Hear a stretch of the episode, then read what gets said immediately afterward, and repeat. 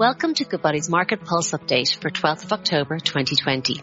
Every Monday we provide a concise overview of the key themes driving financial markets and investor decisions around the world.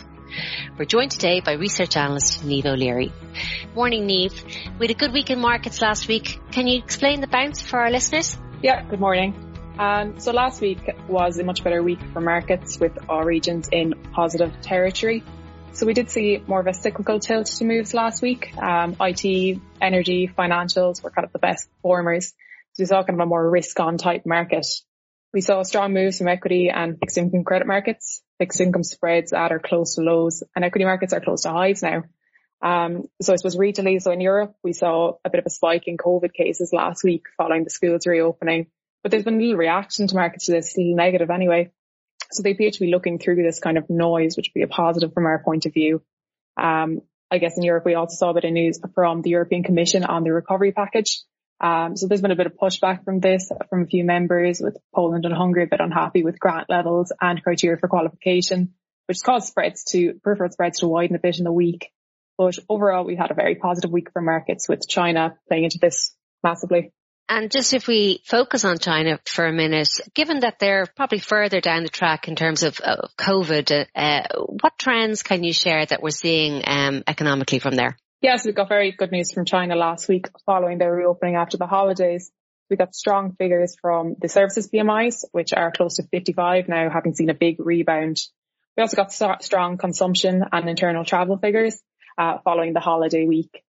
So China has actually been a very good performer to date. Um, most of this has been driven by the manufacturing side rather than services, with exports in particular very strong. So it's good to see that, that services side catching up as they continue to reopen their economy. Great. And just turning to the US, uh, obviously we, we, we did a call last week on, on the US election.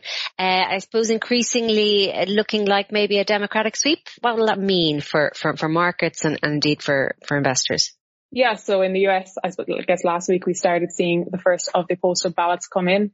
Voters appear to be returning them quite quickly. So, and we had a big number of applications this year. So it looks like the votes will be in and counted at the same time as the physical votes. So we shouldn't see any wait for voters on the results. Of course, that doesn't put to rest the worries about a delayed result as we do have one candidate who hasn't yet confirmed that he will accept the vote should it go against him. Uh, but that remains, that, that's kind of on the back burner for now markets are looking more towards a democratic sweep, as you said. Uh, Biden has a commanding lead in the polls at the moment. Um, of course, polls are just that polls, as we learned in 2016. We can't take these for granted. Uh, but he does appear to have quite a commanding lead. Uh, he's further ahead than Clinton was at the same point in 2016. So he's looking pretty comfortable as it stands. Of course, there are also elections, the whole, full other elections, the full House of Representatives um, is up for election as well as a third of the Senate. So expectations as it stands are that the Democrats will hold the House and they're making serious headway in key Senate Republican states and so may make a clean sweep of the Congress, of the House of Representatives, Senate and the White House, which would give them significant policy making power as Trump had in 2016. So what would this mean for markets? It's good news for spending.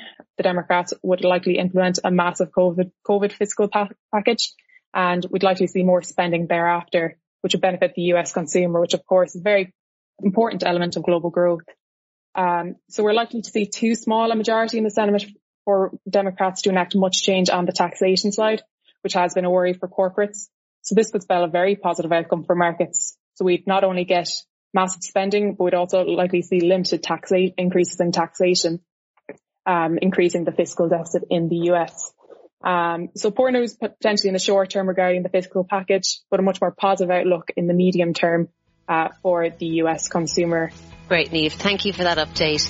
That concludes this week's episode of Market Pulse. For further news and analysis on markets, financial planning and investments, please go to goodbody.ie forward slash insights.